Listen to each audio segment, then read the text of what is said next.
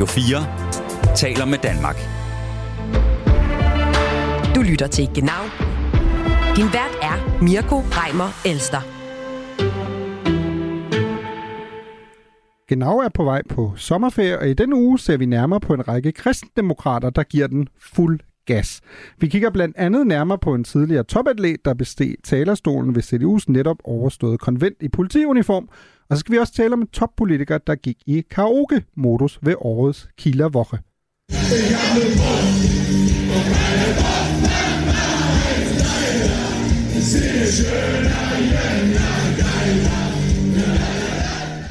Ja, det var Slesvig-Holstens ministerpræsident Daniel Günther. Han øh, kunne godt lyde som en oplagt deltager i den nye sæson af Deutschland sucht den Superstar, men øh, hans optræden har været genstand for debat i Tyskland, fordi Günther sang med på sangen Leila, som er en hyldest til en øh, bordelmutter.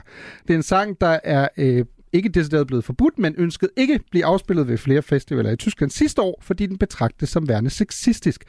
Meget kan man sige om tysk politik, men kedeligt er det ikke. Vi skal også tale om lanceringen af Tysklands maskot til fodbold på hjemmebane næste år. Det er en tættebjørn, der deler vandene. Har Tyskland gjort sig selv en bjørnetjeneste? Vi har spurgt en kommunikationsekspert, hvad han synes. Personligt lavede jeg noget koldt tilbage. Øh, jeg føler, det er lidt for kynisk, og det er lidt for, for, for kommersielt. Senere i udsendelsen er der også gode tips til ferien i eller gennem Tyskland. Det kan blandt andet være en god idé at være opmærksom på, hvor glade tyskerne stadig er for kontanter. Og så lægger vi for alvor an til sommerserien med en lille appetitværker til Genaus sommerserie om tysk hiphop til sidst i udsendelsen. Velkommen til Genau. Du lytter til Radio 4. Um es mit den Worten von Altkanzler Helmut Kohl zu sagen, Leistung muss sich wieder lohnen.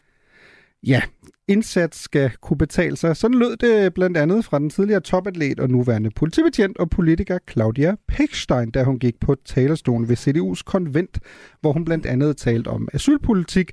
Øh, det I så ikke kan se her, det er, at øh, Pechstein i den anledning havde valgt at tage sin politiuniform på, og det tøjvalg er blevet diskuteret ganske flittigt i Tyskland lige siden. Det skal vi diskutere, øh, hvorvidt var det en god eller en dårlig idé at komme i øh, politiuniform med, med manden, der som den eneste i Genau har sin egen intro.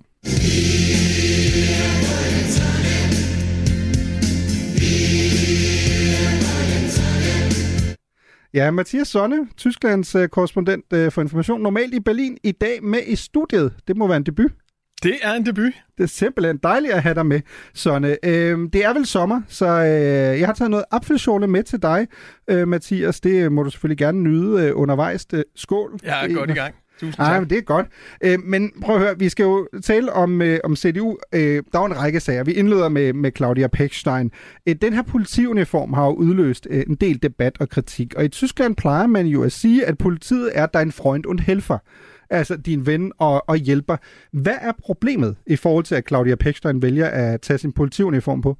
Hey, jamen, det der, øh, det der et problem i, alene i kraft af, at hun har uniformen på. Altså, der er sådan et neutralitetsgebot, som egentlig siger, at man, man slet ikke må bruge øh, sin politiuniform øh, øh, sådan i politisk øje med. Øh, så det er blevet kritiseret øh, både, både internt i partiet og øh, i øvrigt også fra, øh, fra dele af øh, politiledelsen i, øh, i Tyskland. Øh, så, så det er ligesom det er den ene side af det, og den anden side er selvfølgelig, at hun bruger uniformen til at stille sig op og komme med nogle meget øh, konservative budskaber, øh, nogle, øh, altså nogle, nogle budskaber, som selvfølgelig øh, er tænkt til at samle, havde jeg mm. nær sagt, øh, højrefløjen øh, op og til at øh, ligesom øh, nedbryde øh, de her øh, mure ud mod AFD-vælgerne øh, og, øh, og ja, øh, skrabe mange af dem tilbage ind i folden for, mm. øh, for CDU. Og der er spørgsmålet jo, kan man, altså, kan man tillade sig og øh, i øvrigt som sportsstjerne, øh, og selvfølgelig mm. også som politikvinde, at bruge politiuniformen i, øh, i sådan et politisk øje med. Ja, fordi det, det du henviser til er, at øh, præsidenten, altså for tyske forbundspolitik, han har været ude at sige, at han håber ikke, at hun ligesom er, bliver en form for influencer, altså at der går mode i at tage sin politiuniform på uden for tjeneste. Øh, Claudia Pechstein har jo selv sagt, at hun både har spurgt sin chef i politiet og øh, en leder i hendes fagforbund, om hun faktisk godt må have den her uniform på til det her øh, partiarrangement. Øh, og der har hun jo åbenbart to gange fået grønt lys. Hvordan kan det så overhovedet blive en diskussion, hvis hun åbenbart er gået den gode, rette tyske vej, har spurgt to chefer om lov, og så har fået ja? Ja, men det handler, altså hun er jo i sin ret, øh, eftersom hun har, hun har fået lov. Øh, men det handler jo i sidste ende om det tyske forhold til autoriteter. Det handler mm. om det meget skeptiske tyske forhold til, øh, til staten. Øh, altså, hvad, hvad, hvad er ordensmagten for en størrelse? Og er den der en Freund und Helfer?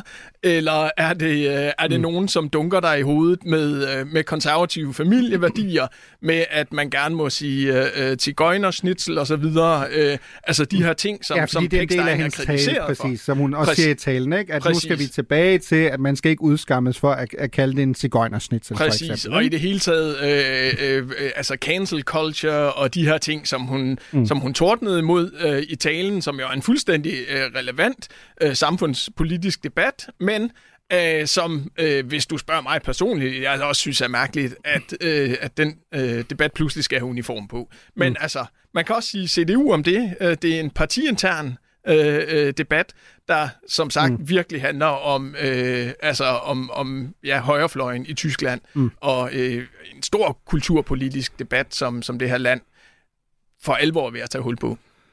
Okay, så som du ser det, handler det også om, at man ikke rigtig kan skelne, kan man sige, politiuniform og politikken her, fordi at, altså Pechstein siger jo blandt andet bagefter, at hun ikke er medlem af CDU øh, længere. Det, det ved vi jo ikke, om er rigtigt, men vi ved jo i hvert fald, at hun stillede op øh, til det seneste forbundsvalg i 2021 for øh, CDU, endte med ikke at blive valgt til, til forbundsdagen, så det vil jo være synd at sige, at hun ikke har en tæt tilknytning til mm. lige specifikt det parti, hvor hun så vælger at troppe op i uniform, så hun er jo ikke en i situationsstand menig politibetjent der er blevet inviteret som gæstetaler her. Præcis. For det første er hun ikke en menig politibetjent, og for det andet så bagefter fik hun jo også øh, øh drønende ros af Friedrich Merz, altså af CDU-formanden, mm. som, som sagde, at han synes, det var en fremragende tale, øh, hun havde holdt. Så på alle måder står, står CDU jo øh, øh, bag det her stunt, og øh, altså min læsning er, at i sidste ende, så tror jeg, at det her det er, en, det, er en, det er en brandgod forretning for CDU. Både at have den her debat kørende, men også at vise øh, deres vælgere, at hvis vi står i valget mellem, øh, mellem Merkel, CDU og Mertz CDU, så er der altså mm. Øh, højere til loftet og, og bredere, i hvert fald ud mod mm. højre, øh, i, øh, i Mertz CDU. Så øh, altså, jeg, jeg tror, jeg tror det, det, er en, ja, det er godt givet ud. Altså, du tænker faktisk, det, det er en god idé, altså fordi du tænker, okay, det her er sådan groft så kontrasten til, at mens Merkel var, var formand for CDU, så havde man også en uniform, men det var en buksedragt. Det var ligesom det eneste, hun havde på hele tiden, og så skal vi hellere have en politiuniform, fordi vi er et lov- og orden-parti, vi, vi, er, vi står til højre for midten, og i øvrigt, hvis folk gerne vil brokse over det, så kan vi ligesom også slå på dem og sige, nu må I simpelthen slappe af, det hele går over gevind nu. Selvfølgelig må hun som øh, politibetjent i hvad, plus, plus 30 års erfaring øh, møde op her. Hvad, hvad er problemet? Altså, du synes faktisk, det er en vindersag for kristendemokraterne? Ja, jeg, jeg tror, i sidste ende er det, øh, er det en vindersag, og det gælder jo i særdeleshed i, øh, i Østtyskland, hvor vi netop ser, at mm øh, at AFD jo har, øh, har stærk øh, optur for tiden, øh, og hvor vi ser, at de endda har vundet den første landratspost, altså noget, man kan sammenligne med sådan en, en overborgmester, eller måske en, en amtsborgmester i gamle mm. dage i Danmark. Øh, altså en, en, en første afgørende politisk øh, funktion, og øh, hvor, hvor lov og orden udvisning af asylansøgere og den slags spiller øh, øh, den overordnede rolle. Altså egentlig ting, som, som faktisk bliver afgjort på forbundsniveau, men alligevel giver dem øh, øh, altså giver AFD medvind helt ned på, på laveste niveau. Og i den debat, i, i hele den udvikling, der tror jeg, det er glimrende for øh, et konservativt parti som CDU, som har så svært med at finde sin, øh, sin egne ben, både mm. i forhold til kulturpolitik øh, eller, og identitetspolitik, men også jo i forhold til, til grøn omstilling, øh, til økonomisk omfordeling osv. At de der går ud og viser kant, det tror jeg er, øh, er strålende branding for, øh, for partiet. Okay, ja, det, det kan godt være. Nu er jeg spændt på, hvad du siger til det næste i forhold til apropos strålende øh, branding, fordi der gik jo ikke så lang tid fra, at øh, Claudia Pechstein havde trukket i uniformen, til at øh, der så var en øh, anden og noget mere profileret kristendemokratisk politiker, der så om end ikke øh, havde trukket i uniform, så havde trukket i mikrofonen. Det var Daniel Günther, ministerpræsidenten i Slesvig-Holsten. Han har været på Kieler Woche, som jo er en, en meget stor ting i, i Slesvig-Holsten. Jeg har selv været der. Og til øh, en af de her arrangementer, øh, i sådan nogle af de her telte øltale, hvor hele formålet er ligesom at drikke sig beruset og lytte til noget godt tysk musik, der valgte øh, Daniel Günther jo også selv at gå på scenen og synge med, nemlig på øh, den her øh, sidste års store hit, øh, Leila. Lad os prøve at lytte lidt til det. Ich hab einen und meine Puffmama heißt Leila.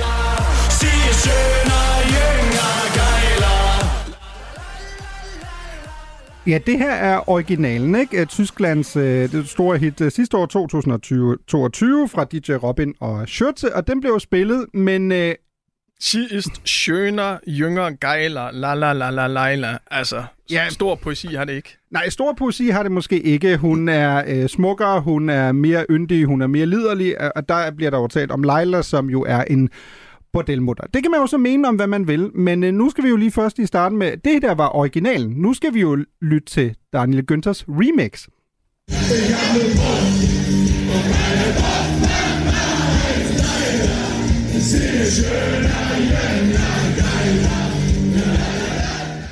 Ja, det er Daniel Günther-udgaven. Øh, han var ikke helt øh, tekstsikker. Man kan se, at han bliver nødt til at øve lidt, men han var relativt godt med, især på, på omkvædet.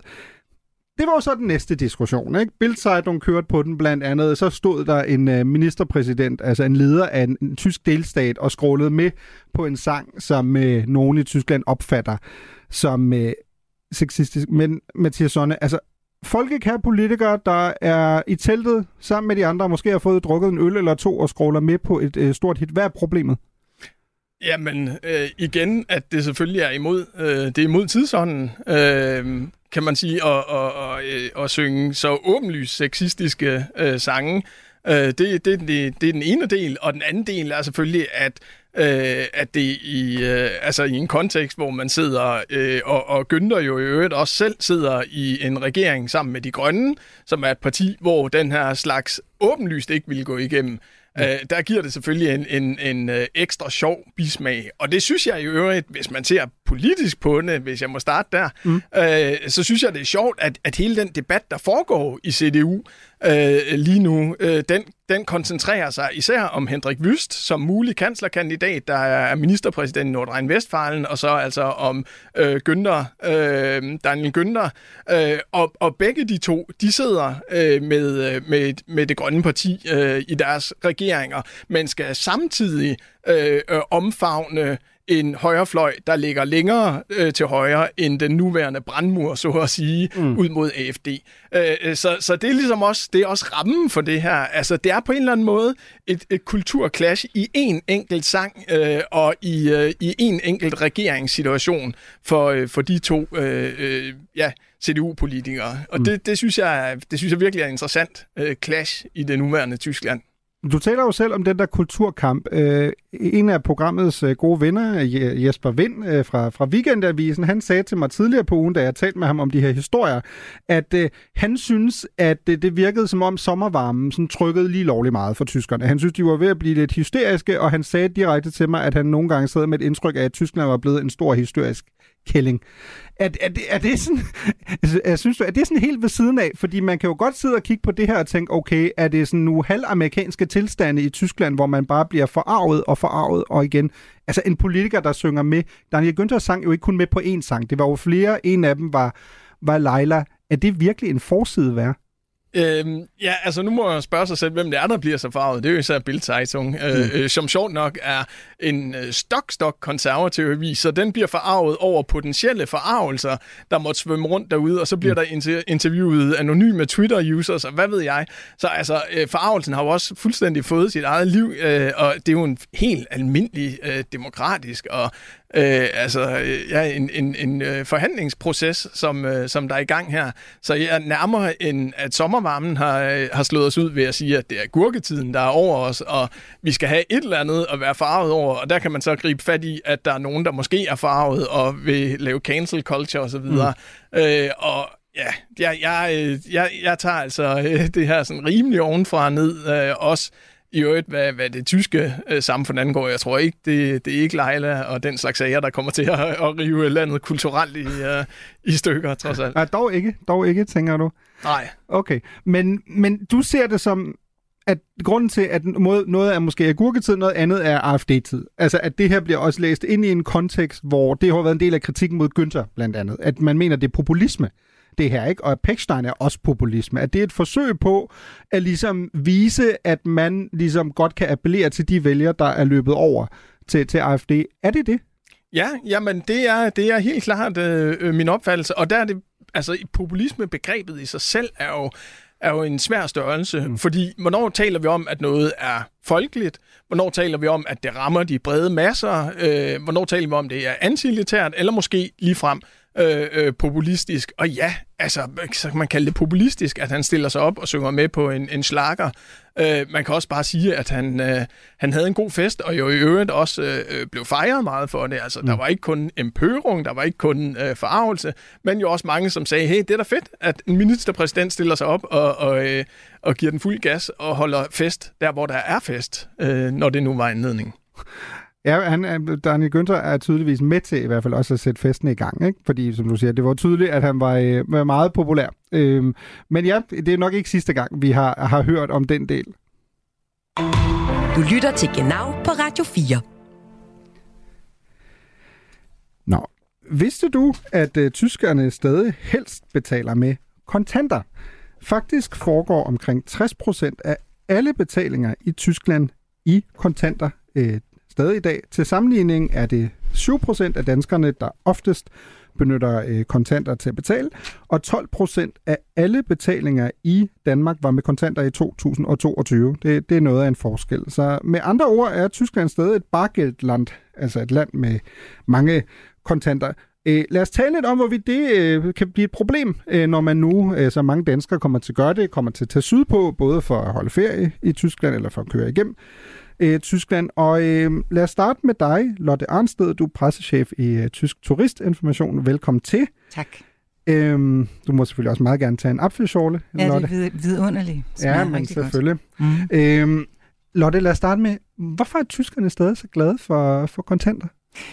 Åh, oh, altså det, det er jo, hvad man er vant til. Jeg tror også, at hvis man øh, havde revet kontanterne væk under os øh, sådan fra den ene dag til den anden, bare fordi der er nogle andre lande, der gør det, så vil vi også øh, være lidt øh, øh, ja, obstanasige. Mm. Så øh, det er simpelthen en, en, øh, en tilvænding.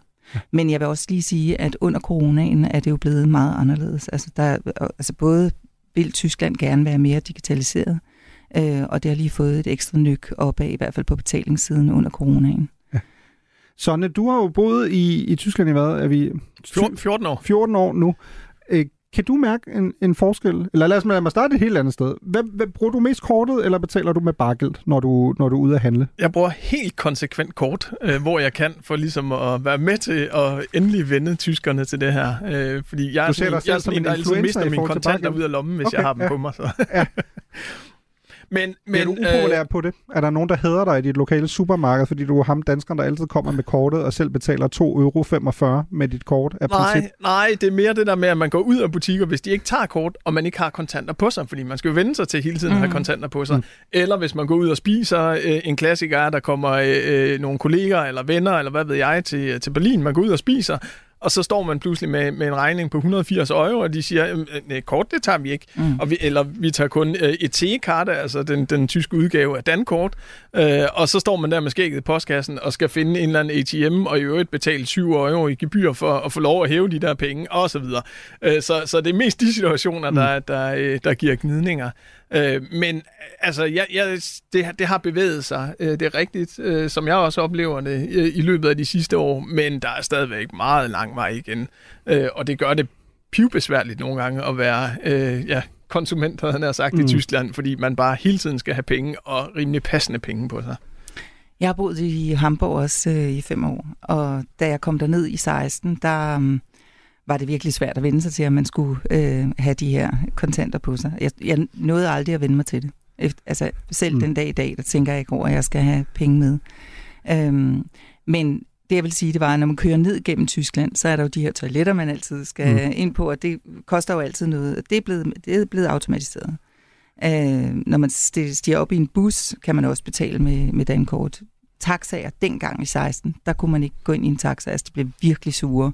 Hvis man, altså de havde selvfølgelig Mm. muligheden for at tage imod kortet, men øh, ville det overhovedet ikke. Altså. Men Nej. der er jo ikke noget at gøre, når man er ind på en tur øh, ude på en mark. Altså, så, Ej, man kan sige, øh, hvis man skal skulle omskrive Neil Armstrong lidt, at det var det godt, at det var et lille skridt øh, for menneskeheden, men det var godt nok noget at løfte, altså man faktisk, apropos på tyske resteplads, Ja. pludselig ikke havde brug for at have, hvad vi er, 50 eurocent øh, præcis i en mønt, for at kunne komme ind på et toilet. Jeg har, apropos, jeg kan lige se, jeg har stadig tre øh, tilbage fra mit sidste tur på ja, tyske præcis. Det koster jo 70 cent, ikke? Ja, 70 cent, og så får du sådan en, øh, sådan et, øh, ja, en lille gavekort på 50 øh, cent, Mm. som du kan bruge. Jeg håber, jeg stadig kan bruge dem. De er efterhånden lidt gamle. Men øh, Sonne, det er jo meget interessant, altså det som du og Lotte siger her, fordi I taler jo med udgangspunkt i store tyske byer. Altså det er jo ikke sådan, at I, vi er ude på Bøgelandet i uh, Hessen eller i Thüringen eller sådan noget. Altså I taler om Hamburg, I taler om Berlin, hvor det er et udpræget altså udfordringssted. Hvad er, Mathias, altså jeg går ud fra, at du også har talt med tyskere om det. Altså hvad,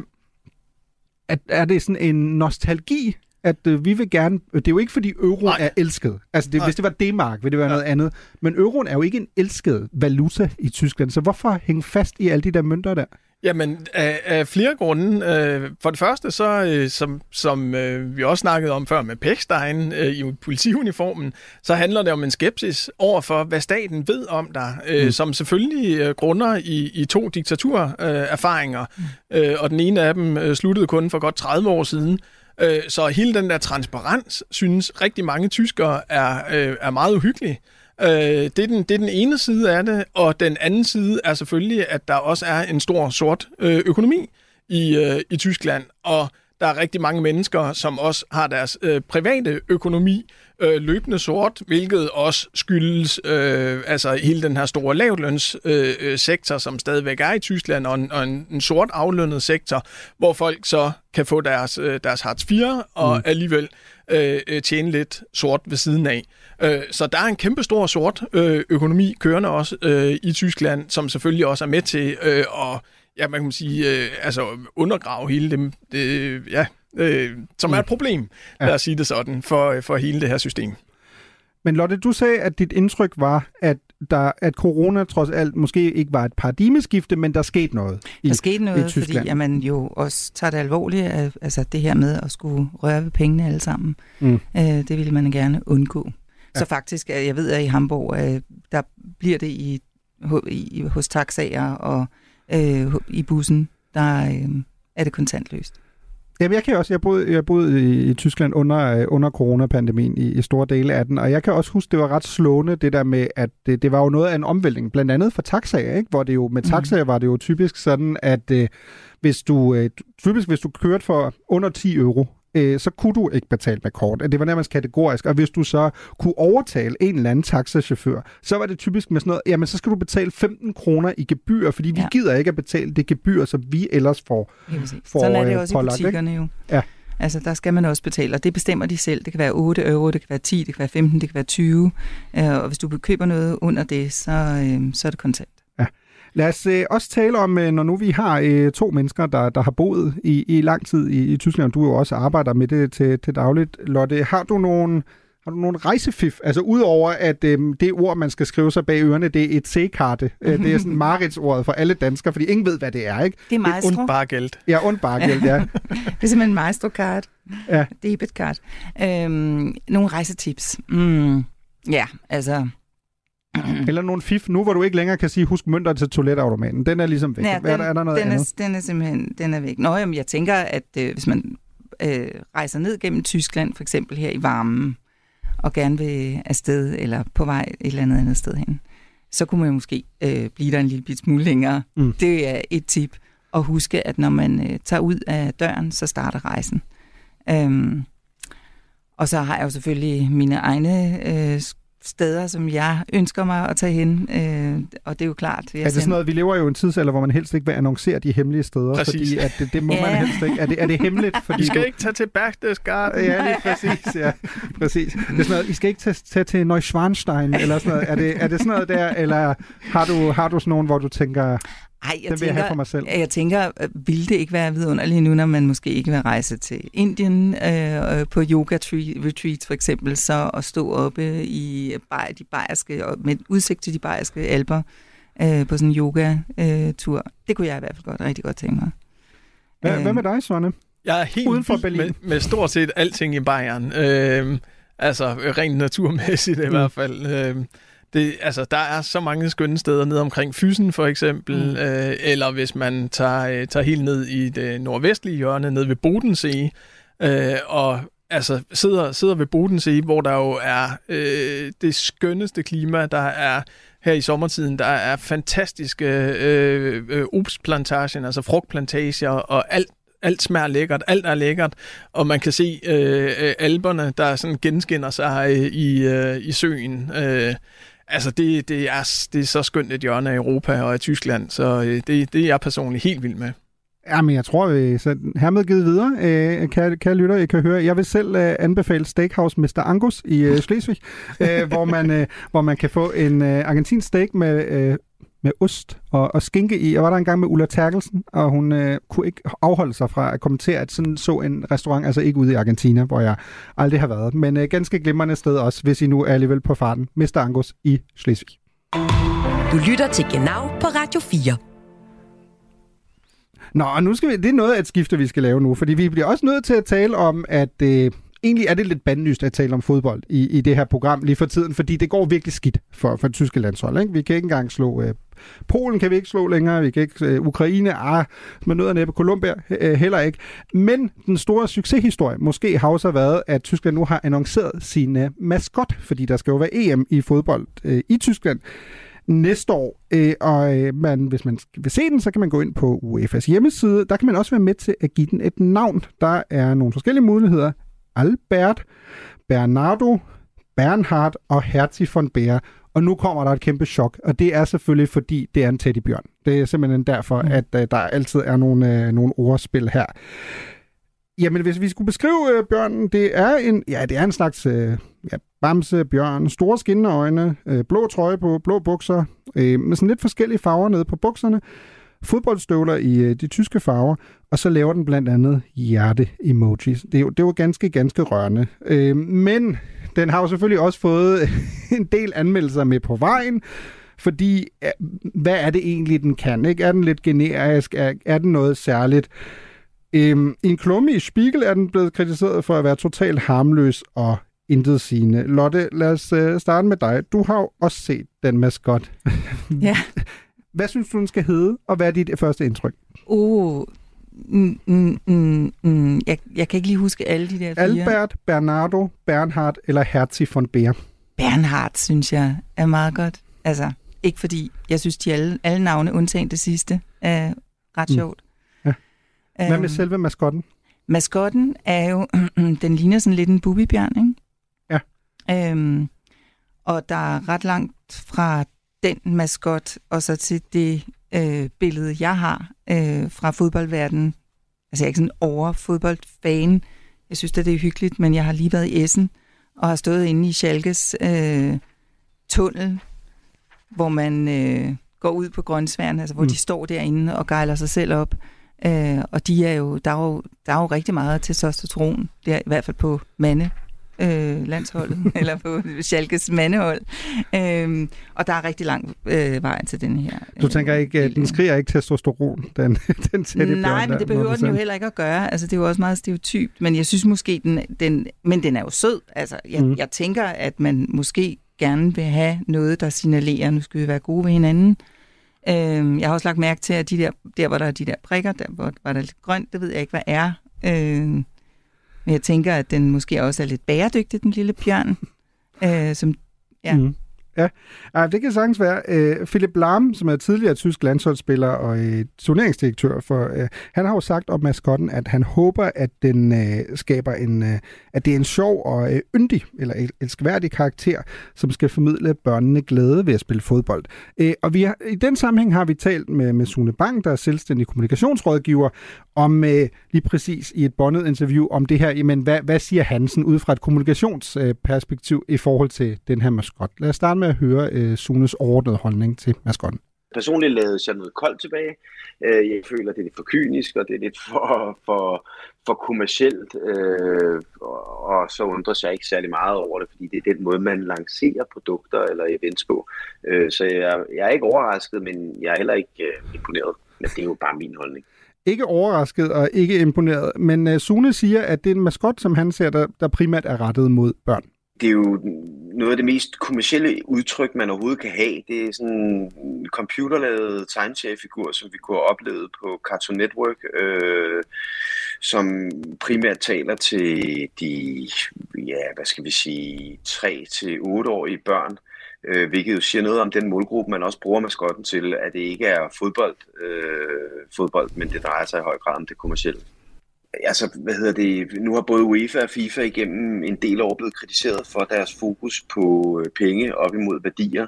Øh, vi har haft en masse omkring menneskerettigheder, diversitet, øh, LGBT, alle mulige andre ting. Og her, det her, det viser jo i virkeligheden, at det er en kommersiel, øh, hvad hedder det, virkelighed, vi, vi arbejder i, hvor at det her, det kunne have været en lille maskot til et stykke legetøj, eller øh, en chokoladebar, eller noget andet, øh, som vi plejer at se den, fordi den, den i højere grad er meget poleret, øh, øh, i virkeligheden bare slår på det, som man altid slår på, øh, Øh, et hjerte, øh, og så er der i virkeligheden meget lidt fodbold med i den her. En øh, fodboldmaskot, der skriger meget lidt fodbold, som også kunne være lavet til Cartoon øh, Network, og som ydermere er poleret. Mathias Sonne, det, øh, nu fortolker jeg lige lidt på, hvad Sune Bang siger her. Jeg, jeg tænker ikke, han giver den et 12-tal. Hvad, hvad, hvad, hvad, siger du? Ja, men jeg, jeg er fuldstændig enig. Den er jo direkte intetsigende, øh, den her maskot. Altså, den, det, er jo, det er jo en neutral lille øh, gummifigur. Man ser den en gang, og man øh, glemmer den med det samme. Altså, øh, og der må jeg så også indrømme, jeg har ikke lige nogen øh, fodboldmaskotter øh, øh, præsent, andet end måske 2006 øh, som jeg lige Ja, ham skal vi øh, tale om lidt. En legende. legende. En legende, ja. Men, øh, men nej, den er, den er dødhammerende kedelig. Altså, det, og og øh, åbenlyst også et, et øh, valg, hvor man har sagt, at man vil ikke have noget opsigtsvækkende, man vil have noget, noget, noget børnerettet, man vil have noget, som ikke går ondt på nogen. Hvad, Lotte, altså som, som en, der sidder som, som pressechef, altså i forhold til, jeg tænker, at jeres ambition er at trække folk til, altså lave en maskot, som Sonne siger, som man nærmest har glemt fem minutter efter man har set den, fordi den er så poleret og intetsigende. Altså, det slår mig ikke som sådan, er det, vil det også være en kampagne, du vil lave, hvis du gerne vil have folks øjne op? Det kommer an på, altså de- jeg, jeg er ikke helt inde i, hvad, hvorfor den skal være så nuttet, for den er jo, den, den, den bonger fuldstændig ud på nuttet øh, øh, skalaen. Så mm, nej, altså ja, det undrer mig, at øh, en, en, en, en sport, som er så altså hård konkurrence, øh, vælger noget nuttet. Ja, øh, hvis vi skal tage en, en anden, du nævnte den allerede, Sonne, øh, fordi i 2006, der hed Tyskland jo verdensmesterskabene i fodbold. Øh, kæmpestor øh, oplevelse, tror jeg, for, for alle, der, der var tæt på det. Øh, på selv øh, dengang stedet i Tyskland, kan huske, det var meget stort. Altså både i forhold til tyskernes selvforståelse, det der med at kunne vise det tyske flag igen, og dengang var mottoet jo, øh, de Welt zu Gast bei Freunden, øh, at det var ligesom verden var på besøg hos nogle venner. Tyskerne var søde, de var venlige. Man havde Goleo, hed han, øh, maskotten, som var en øh, høj løve, der havde en øh, hvid Tysklandstrøje på, hvor der stod 06. Så havde han en bold i hånden, der hed Pille, som havde øjne, som var hans øh, faste makker. Men der var den store diskussion, du husker den sikkert, Sonne. Det var jo, at øh, Goleo, han var jo lidt FKK-nudist også, fordi han havde jo, han havde jo ikke bukser på. Nej, Han havde som, trøje som, på, som men han havde ikke bukser på. har det. Ja, men øh, det blev sådan en ting, at øh, på trods af, det er jo ikke, fordi han havde en penis eller sådan noget. Altså, han havde jo ikke kønsdele eller sådan noget. Så Mm. mm. egentlig var der ikke noget problem. Men folk var meget sådan ophidset omkring, at øh, Goleo, han rendte altså rundt uden bukser. Ja. vi, vi havde meget små problemer i 2006. Men var den mere, synes du, vellykket? Altså den store Ja. løve uden bukser? Klart, fordi det var, det var en, det var, kunne man trods alt kende som en løve.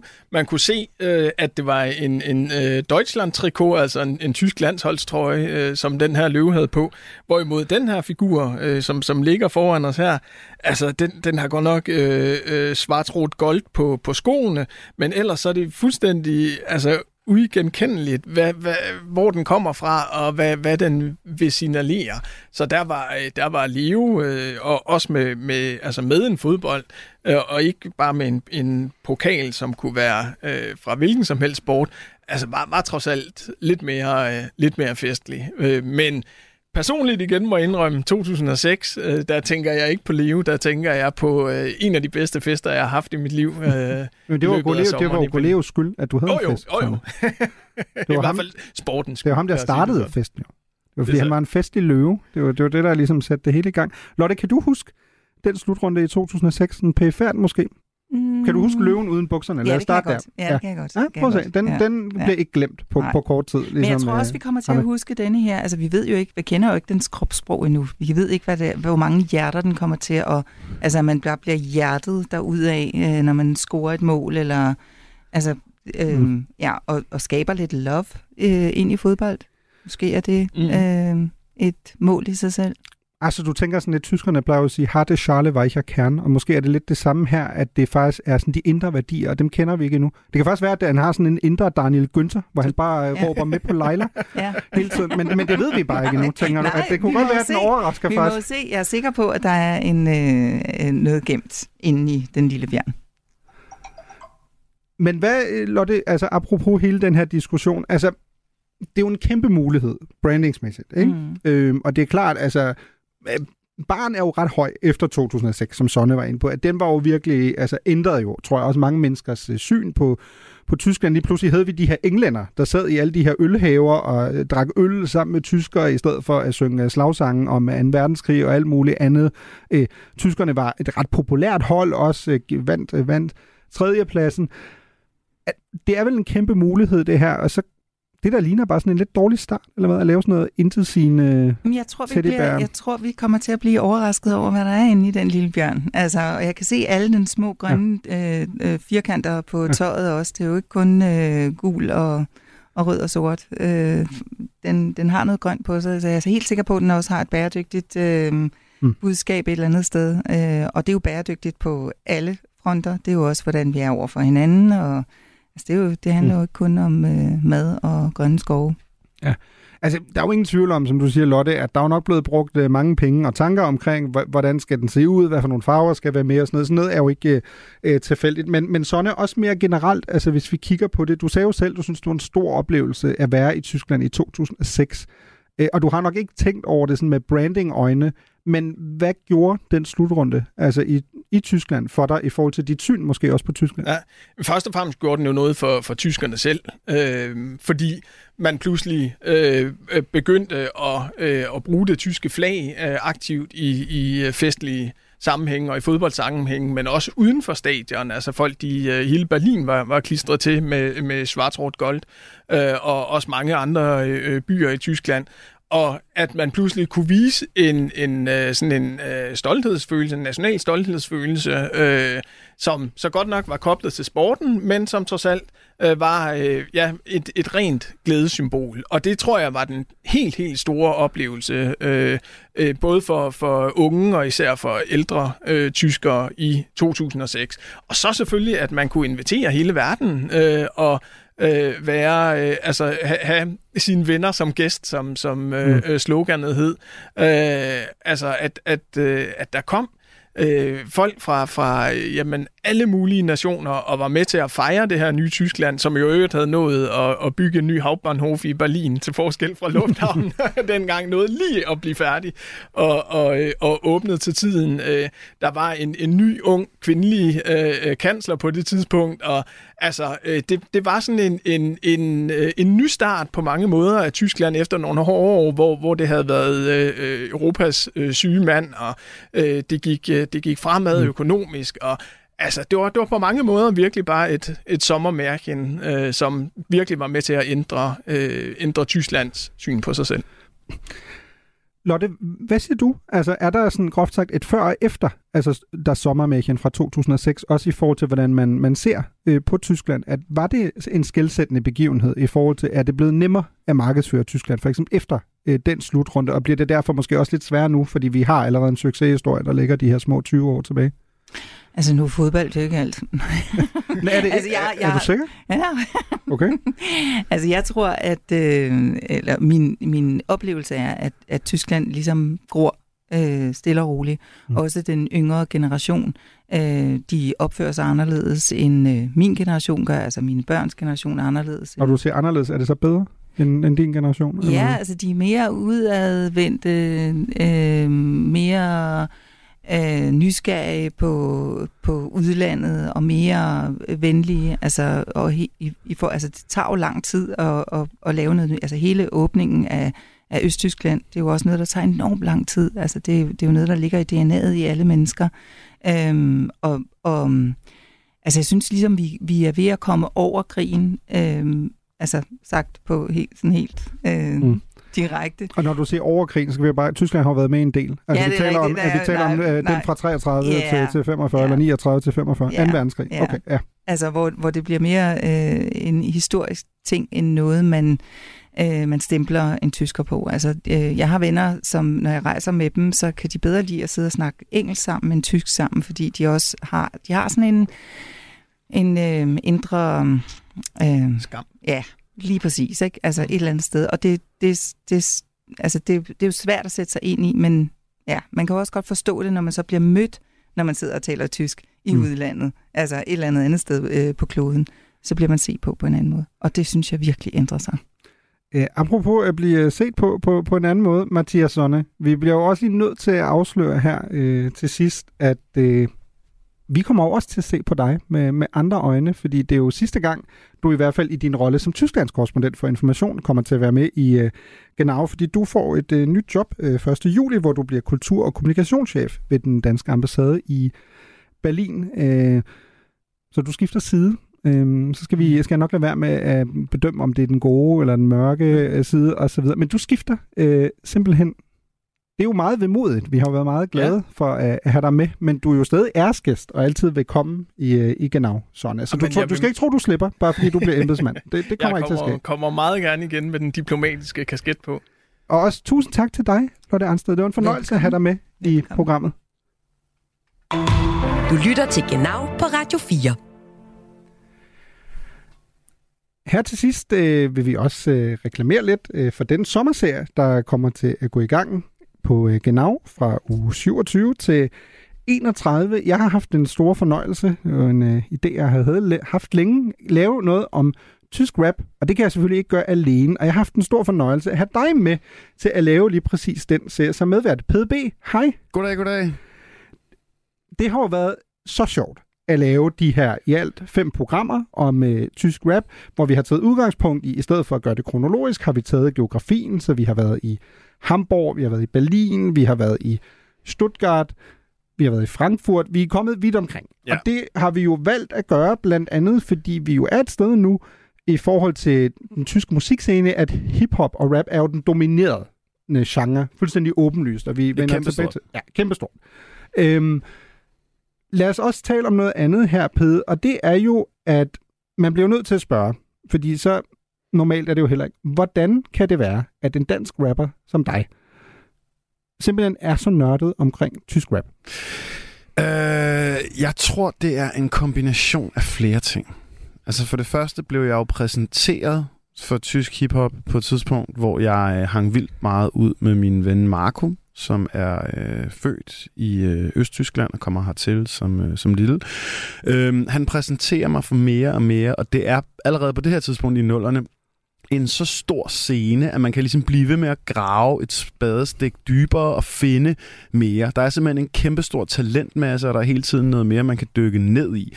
Desuden er der en større relaterbarhed, føler jeg, fordi de her mennesker jo på en eller anden måde ligner mig og mine venner, og de, øh, altså måske ikke det mest utrærede tyske gangsterrap, men det mere almindelige af det, og, øh, og, og, og- og de øh, kvarterer, de løber rundt i, og det, er- alt det her er ligesom et, øh, en, en smule tættere på, end når man for eksempel ser sine amerikanske idoler øh, tosse rundt i New York City, eller sådan noget i den stil. Så jeg blev ligesom langsomt suget ind i tysk mm. hiphop dengang, og har øh, siden da holdt et vågent øje med scenen i øh, efterhånden mange år.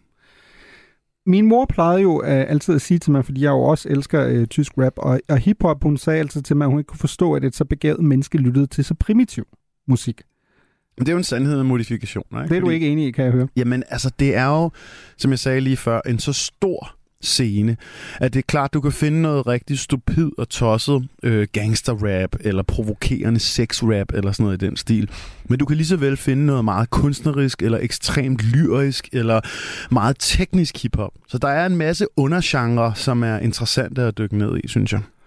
Hvad med, fordi det er jo en, en evig del af også det at lave et program om Tyskland. Hvad med, er der en sprogbarriere? Altså, Ja, skal, man, skal man kunne totalt flydende øh, tysk for at kunne forstå tysk Nej. rap, eller hvordan er det for eksempel i forhold til dig selv? Det synes jeg bestemt ikke, man behøver. Ligesom hvis man starter med at høre noget meget øh, regionalt funderet amerikansk hiphop, som for eksempel Memphis hiphop eller sådan noget, så kommer der også så mange slangord og begreber ind, at man i starten slet ikke forstår, hvad i alverden der bliver talt om.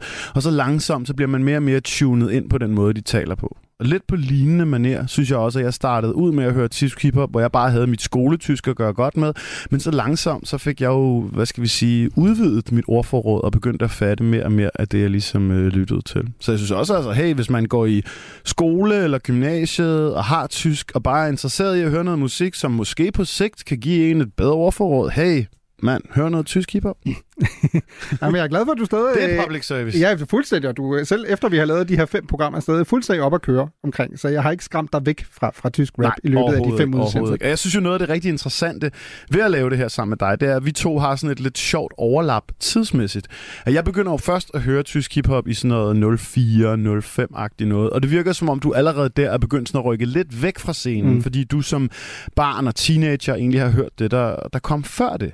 Og det er jo sjovt for mig, i hvert fald i forhold til at lave de her programmer, det der med sådan lidt at dykke ned i, hvad det var for nogle kræfter, der ligesom dominerede før. Fordi ja, da vi skulle planlægge de her fem programmer, så skulle vi jo for eksempel snakke om Frankfurt. Og noget af det Mm. første, jeg sagde til dig, nu bliver, det, nu bliver det meget nørdet, det var jo, jamen der var jo ikke noget før Assad. Det var jo Mm. bare Assad, og så alle de øh, forgreninger, hans dominans ligesom skabte. Og der var du sådan, nej, nej, nej, vi bliver nødt til at høre alle de her ting. Mm. Og ganske rigtigt, da jeg begyndte at dykke ned i det, var der jo alle mulige andre indslag på Frankfurts hiphop-scene, som jo ledte hen til det, der Mm. skulle blive Assads store placering i miljøet i Frankfurt.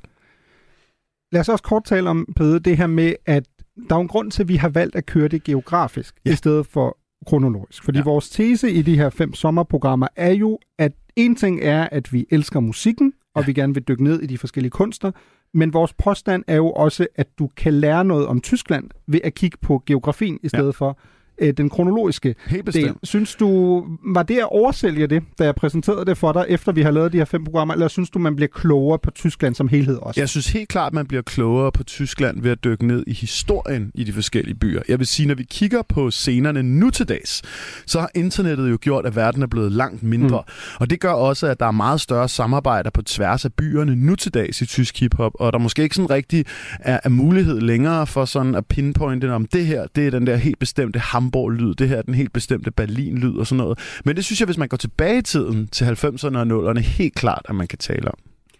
Jeg skal jo apropos forskellige lyde, jeg har jo taget noget musik med, som vi ikke har talt om i programmerne, fordi efterfølgende er der jo også sket det, at der er to på overfladen lidt sære øh, samarbejder, der jo virkelig er strøget til, til tops i de tyske charts. Det første er øh, Jost og øh, Sky Agu, som har genindspillet øh, et hit fra 1993, der hedder Friesenjung fra Otto Walke, som et, egentlig primært er en, er en komiker. Øh, og allerede Friesenjung var faktisk en genindspilling af Stings Englishman i New York. Mm. De har nu lavet et remix af Otto Walkes udgaven, som øh, stadig hedder øh, Friesenjung, men som er en, øh, ja, det, en lidt sjov øh, blanding af techno og rap. Prøv at lytte Ah. lidt mere her, Pede.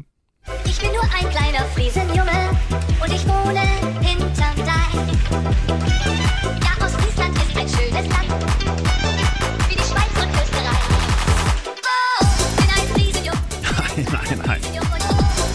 Så er der smølvehit.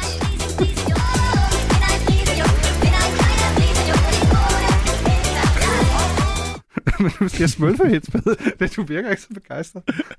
Nej, øh, hold da op noget, noget vanvittig musik. Men det ligger nummer et nu, Peder. Er det ikke vildt, eller hvad? Det er det, men øh, jeg plejer jo en gang imellem lidt jokende at sige, at øh, Danmark er et musikalsk uland. Og jeg tror også, hvis man bevæger sig helt op i toppen af charten i Tyskland, så er der også nogle, øh, nogle, nogle mindre elegante indslag.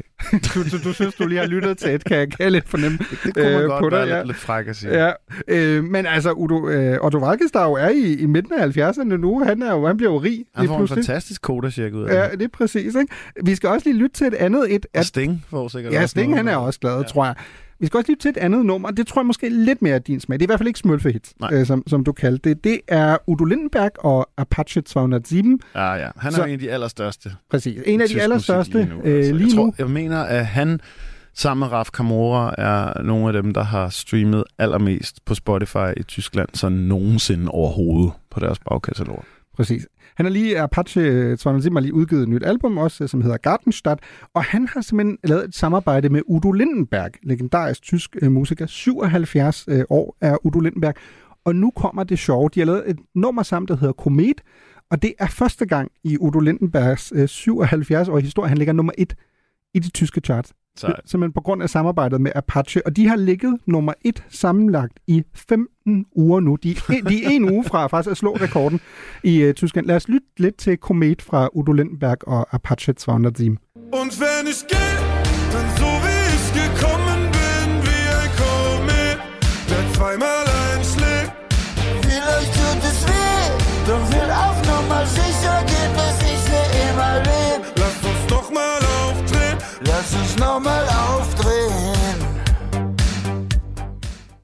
Er det Smølfehits Volume 2? Nej, nej, det synes jeg ikke, det er. Altså, jeg bliver nødt til at sige, at der er jo mange, der kalder Apache for, øh, for hiphop og rap. Det synes jeg jo ikke, det er. Det er jo bare popmusik. Men altså, det, det er stadig meget godt lavet.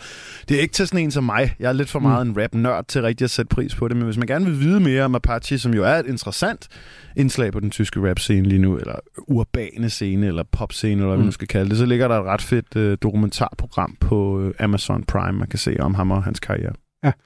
Du synes ikke, han på en måde måske lidt er et symbol på det, vi også taler om i, i sommerprogrammerne? Altså det her med, at hiphop-kulturen og rapkulturen måske på en måde er blevet så øh, mainstream. På en Jo, måde, jo, at det er gået helt, ind. helt bestemt, men det er jo bare sådan den evige diskussion. Ikke? Altså, er det rappen, der bliver mere poppet, eller er det popmusik, der låner elementer fra rapmusikken? Mm. Ikke? Så jo, jo, prøv at høre. Sådan har det været hele tiden. Altså, det, det første amerikanske rapnummer, øh, Rappers Delight, er jo også i, i bund og grund et disco popnummer, ikke? Så hallo, sådan har det altid været, og sådan vil det formentlig også altid være. Og så, når du siger det, er det så, fordi du tænker forhåbentlig, eller øh, desværre? Nej, altså, nej, man det- låner. Nej, o- overhovedet ikke. Jeg tror bare, at altså, det smukke ved rap og hiphop er jo også bare, at der er så forbandet mange undergenre. Så hvis der er noget, der ikke tiltaler dig, så kan du altid gå i en anden retning. Og ligesom du talte du om det her før med, at din, din mor var træt af, at du hørte så uintelligent hiphop, så kan du jo bare gå over og høre noget mere intelligent hiphop. Mm. Og hvis du synes, at... Øhm, at det kan blive for nørdet at høre en, øh, en gammel Cool Savas-plade, så kan du også bare høre noget Apache, fordi det er øh, mere ja, mainstream og hvad kan jeg sige, mere folkeligt på en eller anden måde, ikke? Og, og det lyder jo godt. Ja. Øhm, Pede, du må jo have til slut, øh, inden vi takker Prøv af for jeg, i dag. Jeg, jeg fik Ja. lige lyst til, Fortæl. at, fordi da vi lige før jeg kom ind i studiet, stod og snakkede om, at øh, det var sjovt med de her sådan genindspilninger, der er blevet lavet af, øh, af, af ja nu Sting jo godt nok britisk, ikke? Eller han er ikke fra Irland, vel? Han ikke? Nå, ja. Han er britte, tror jeg. ja. øh, I genau er vi ligeglade. Hvis man ikke er tysker, så... det er det vigtigste. Øhm, som, som jo så kommer ind og, og, og influerer øh, tysk popmusik senere hen og sådan noget. Så synes jeg også bare, at der er en ret interessant historie i forhold til det, fordi i, øh, i sommeren 2008 må det være, der, øh, der udkommer en af de øh, tysk, en af de største Berliner rapper, ham der hedder Bushido, med et album, der hedder Heavy Metal Payback, øh, hvor han sampler øh, Forever Youngs tyske version, som Mm. hedder Für Immer Jung. Og det bliver simpelthen et kæmpe, kæmpe, kæmpe hit i Tyskland. Han simpelthen laver en hip-hop version, hvor han jo så selvfølgelig genbruger omkvædet af mm. Für Immer Jung. Øhm, og så et år senere udkommer JC-nummeret Forever Young. Hvor at folk, der ikke har hørt tysk hiphop, kan jo ikke være klar over, at det simpelthen bare er 20 stjålet. Men det er jo ret Mm. sjovt for os, der ligesom har gået og lyttet til den her Bushido-plade, at ja, man kan vel godt kalde Jay-Z for verdens største rapper. Simpelthen Mm. genbruger den her gimmick direkte, når han så året senere kommer med øh, sit Forever Young. Peder, Så hey, det, tysk hiphop er, øh, det påvirker hele verden. Tydeligvis. øh, Pede, du, øh, du må simpelthen her til sidst, inden, øh, inden vi siger øh, tak for i dag, og øh, jo bare kan opfordre til at lytte til, til Genaus sommerspecial, eller sommerserie om tysk rap de næste øh, fem uger, og selvfølgelig på podcast, hvor det også kommer til at ligge. Du må også vælge. Apropos, Hvad skal vi gå ud på? Friesenjung, igen, smølfehits, som du kaldte den, eller Komet. Så komet helt klart. Ja, det kommer overhovedet ikke bag på mig. Tusind tak, Pede. Jeg glæder mig til, at I kommer til Kulyt til øh, sommerserien. Vi siger, Pede og jeg siger, schön sommer und auf Wiederhören. Yeah.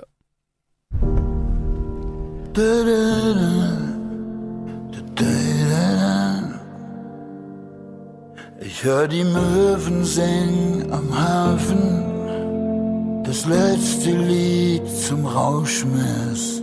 Zähl schon lang nicht mehr die Jahre, die ich im dichten Rauch sitz. Hier war vorher mal ne andere Bar, doch der Schnaps schmeckt noch genauso. Und wenn ich irgendwo zu Hause war, dann immer dort, wo der Applaus tobt. Und wenn ich geh, dann so wie ich gekommen bin, wie ein Komet, der zweimal einschlägt. Vielleicht tut es weh, doch will auf Nummer sicher gehen, dass ich für immer leb. Lass uns nochmal aufdrehen. Und wenn ich geh, dann so wie ich gekommen bin, wie ein Komet, der zweimal einschlägt. Vielleicht tut es weh, doch will auf Nummer sicher gehen, dass ich nochmal aufdrehen. Du har lyttet til en podcast fra Radio 4. Find flere episoder i vores app, eller der, hvor du lytter til podcast.